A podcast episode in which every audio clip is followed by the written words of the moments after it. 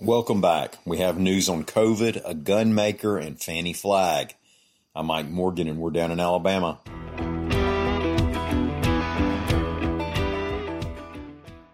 Current COVID hospitalizations in Alabama crept above a thousand yesterday, reports AL.com's Amy Yurkanin and Ramsey Archibald.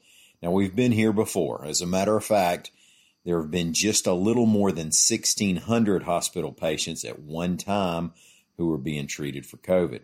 But we haven't been as high as a thousand since August. And over the past couple weeks, we've seen a significant increase in patients. Now, if you remember way back in the early days of the coronavirus, a lifetime ago, back around March, the rallying cry was flatten the curve, which we did to some degree during the lockdown because the healthcare system wasn't completely overwhelmed, as some people feared it might be. Then the state loosened up some of those economy crushing measures, but we saw a sharp increase in hospitalizations throughout July.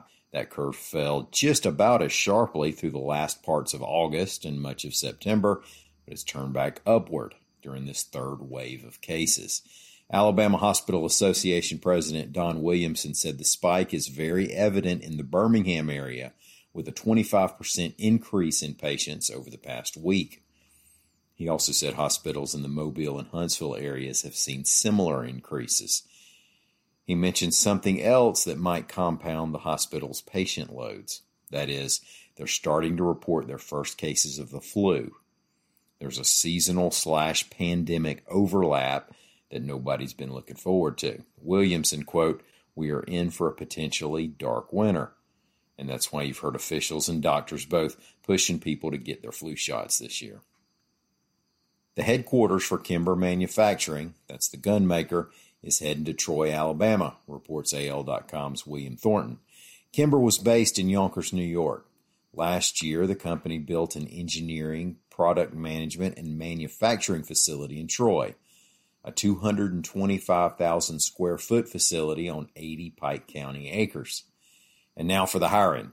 Kimber has claimed there will be 366 jobs over the next five years. Some of the positions they'll want to fill include CNC technicians, machinists, quality control specialists, lean technicians, design engineers, compliance analysts, customer service representatives, material planners, maintenance technicians, finishing operators, and assembly technicians. The reason the company gave for the move to Alabama include the proximity to engineering schools and pro gun, pro business support from the city of Troy and the state of Alabama.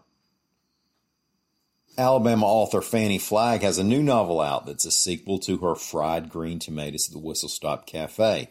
And AL.com's Mary Colurso did an interview and a feature story on Flagg that you can find at AL.com slash life. The new novel is called The Wonder Boy of Whistle Stop, and it catches you up on some of the characters from the original novel, which you probably recall was made into the 1991 film Fried Green Tomatoes. The Wonder Boy referenced in the title is Buddy, who was Ruth's kid in the original. Flagg's Whistle Stop Cafe, of course, was inspired by the Irondale Cafe near Birmingham. If you live anywhere near where I do, you've likely had the fried green tomatoes and maybe afterward walked outside with the youngins to watch the trains come by. Flagg's great aunt owned that cafe for about 40 years. In the interview with Mary from her Montecito, California home, Flagg said she's missed her frequent visits to Alabama during this crazy year of pandemic and politics. Quote, I thought of all the things that are going on right now. It's a different world. People need a break from all the anger. I was just thinking that I'm hoping we will get back to pulling together, no matter what our differences, and be good neighbors. Hey, we really appreciate y'all for listening.